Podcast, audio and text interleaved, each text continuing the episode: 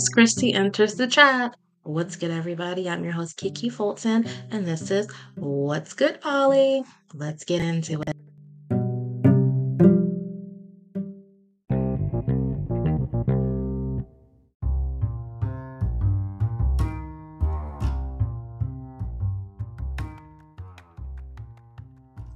The presidential primary is in full gear on the political right.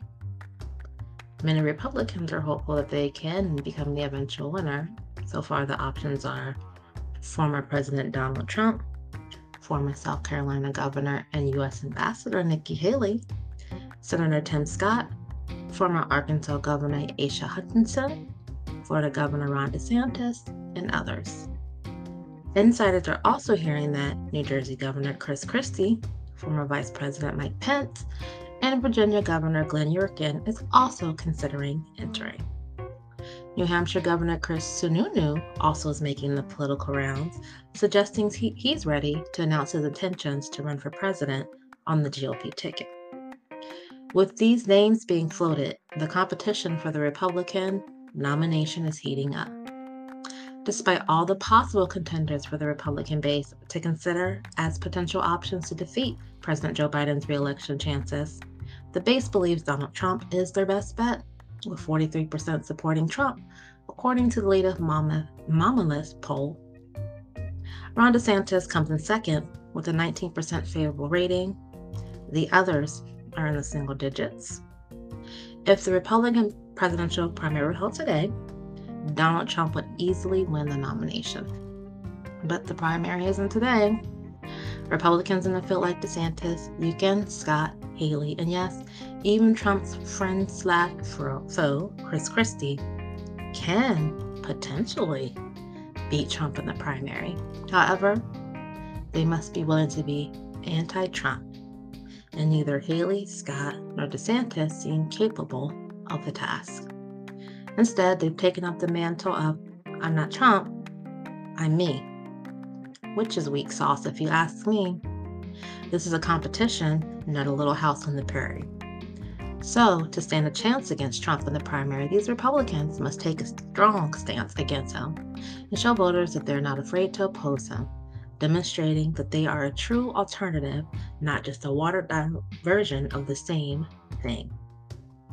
But as of now, the most vocal critic is Chris Christie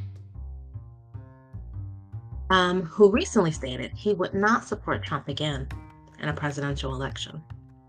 Alex Shepard of the New Republic writes Christie is sort of like Donald Trump, a brash, loud jerk who says what he thinks and brings a certain WFAN regular caller vibe to politics. But crucially, he is not Donald Trump. Shepard doesn't think this is a winning strategy for Christie, but I do. I think Christie's anti Trump stance will differentiate him from the other candidates and appeal to the handful of Republican voters who are also anti Trump. Or, excuse me, the handful of Republicans that are anti Trump. Christie's outspokenness and willingness to go against the grain could be the key to his success in the upcoming primaries. Christie is one of the few Republicans who voiced that the election wasn't rigged and Joe Biden was duly elected president in 2020. Christie advised Trump to drop, drop the lawsuits looking into fraud accusations because the evidence simply wasn't there. Listen, I've been a supporter of the president. I voted for him twice, but elections have consequences, and we cannot continue to act as if something happened here that didn't happen, said Christie in 2020 on This Week with George Stephanopoulos. Christie criticized Trump for the January 6th insurrection. I think everything he said from election night forward incited people to that level of anger.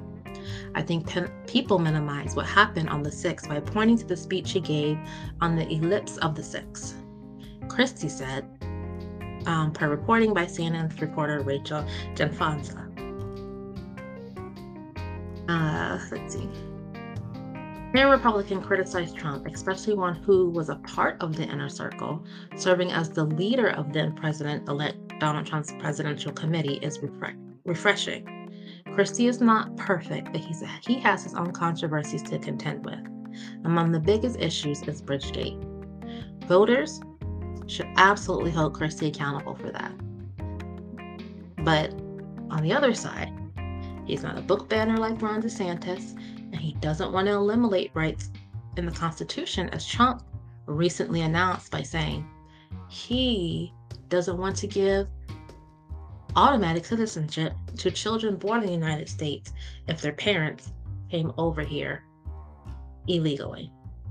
Mm, that's a bit of a violation of the 14th Amendment, which grants automatic citizenship if you are born on American soil. As a Republican, Christie is also a traditional conservative, which attracts never Trump voters and exhausted Trump voters. And he is a true leader with a realistic plan to bring conservatism back to its roots of limited government, balancing the budget, strong national defense, and traditional values. And he can bridge moderate Democrats and moderate Republicans together. Let's not forget that Chris Christie won the deep blue state of New Jersey not once, but twice. Christie also believes in compromise and upholding constitutional rights. He doesn't think those things are controversies. Remember when he hugged Barack Obama, who helped him and brought FEMA in after Sandy Hook? A lot of Republicans were mad at him, but Chris Christie didn't care because he appreciated the help that was necessary for his state that the president, oh, then President Obama, was ha- handing to him, helping him with the utilization of FEMA. He didn't think that was a bad thing, and he never cowered from it, despite his side being upset with him. Because why? His constituents mattered more than political partisanship. Christie remains the telling it like it is candidate, which happened to have been his 2016 presidential campaign slogan. I mean, he didn't win the nomination, but it was a good slogan, and I think he should revive it. And for those never Trumpers, disaffect and disaffected Democratic voters, and just conservatives in general ready to move on from Trump and the obsessive political culture wars that have just been stewing and brewing on the political right, Christie's not really interested in those political culture wars. Um, so, in my opinion, I think Christie might strike some fear in the Trump campaign and surprise many during the primary season. Now, Chris Christie is not my cup of tea because I'm a Democrat. I'm not a Republican. And it's not to say I'm not open to giving Republicans a chance. I don't uh, necessarily see myself voting for Chris Christie, at least not in this election cycle, but you never know. But I do see others and I do see enough to maybe, like I said, put some fear in Trump.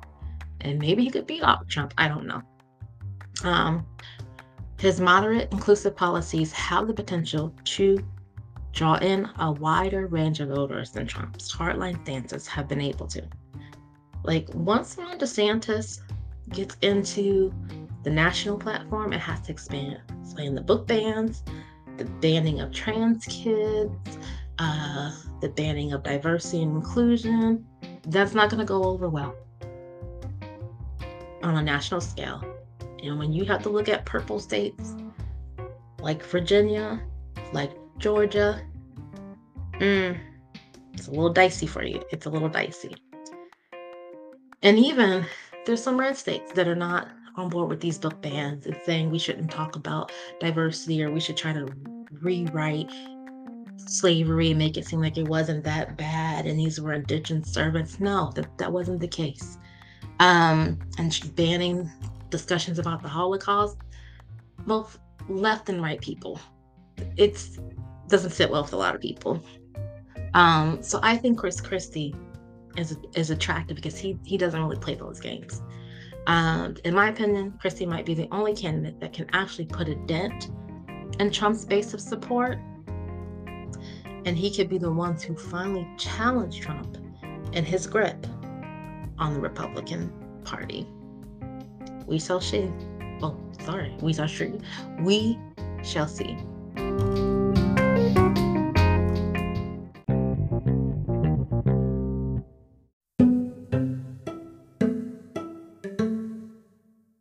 For some reason, Mike Pence has decided to enter the chat too.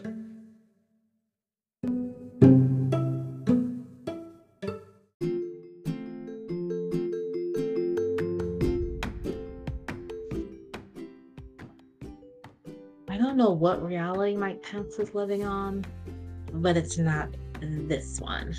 So, according to reports, he plans on running for president, and I'm trying to figure out why. Former President Mike Pence has, and, for, and he was also the former governor of Indiana, has no path whatsoever. He doesn't have a base. The most he has is donors, super PAC, I don't know. Evangelicals slash MAGAs do not like him because he refused to overthrow a duly elected then Joe Biden presidency. Then the Democrats have never liked Mike Pence because he's a Christian right politician. He's radically pro life in their eyes. He doesn't see any type of exceptions for abortion, not even cases of rape and incest and the life and death of a mother. He passed the, um, what was it called? The Parenthood. Is it called the Parenthood Bill? It's something like the Parenthood Bill or something along those lines, where basically the fetus, the unborn child, has more rights than the actual woman, human being, having to carry the fetus to full term uh, it's called, sorry, it's called the Personhood Bill. So he supported the Personhood Bill, which granted more rights to the unborn and to the actual born, living, breathing, wanting to make whatever decisions they want to make for themselves. So the Democrats, the people on the left, don't like that.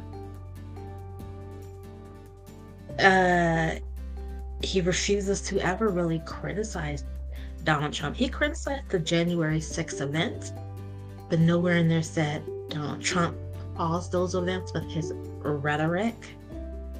When the House investigated the January 6th insurrection and then they asked Mike Pence to testify, he said he shouldn't have to testify.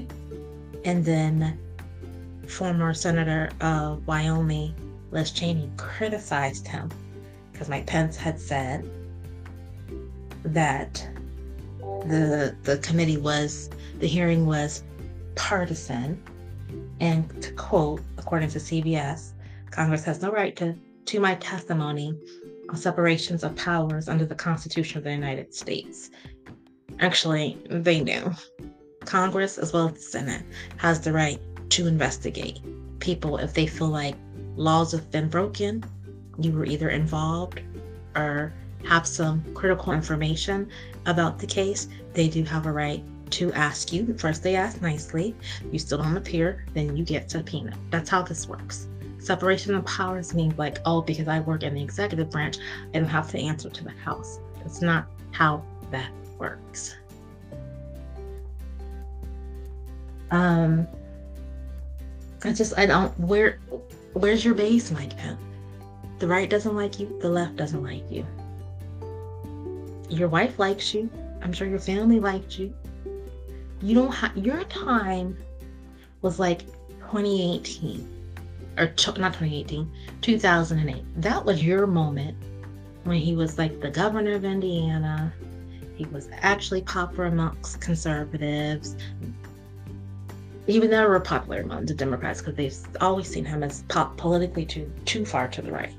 But he had he had a base he could have won some independence, and that may have brought him to victory. Who knows? We'll never know. 2018 is long and gone. But that era was his moment. The time today, not his moment at all. But Pence lives in a bubble. And I don't know who else is in this bubble with him, telling him, yes, you should do it, besides political operatives that just want to make some money this is this is a lose. Like this is embarrassing. I feel embarrassed for him. But if he wants to embarrass himself, so be it. And maybe I'll be proven wrong. I don't think I will. I don't think he's going anywhere because he's not going to want to criticize Donald Trump ever.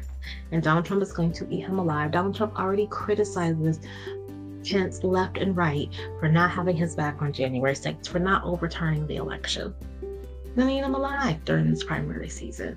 Dude, it's not too late to back out. It is not too late, but something tells me your ego is a bit too on the big side, and you're just to do this anyways. Okay.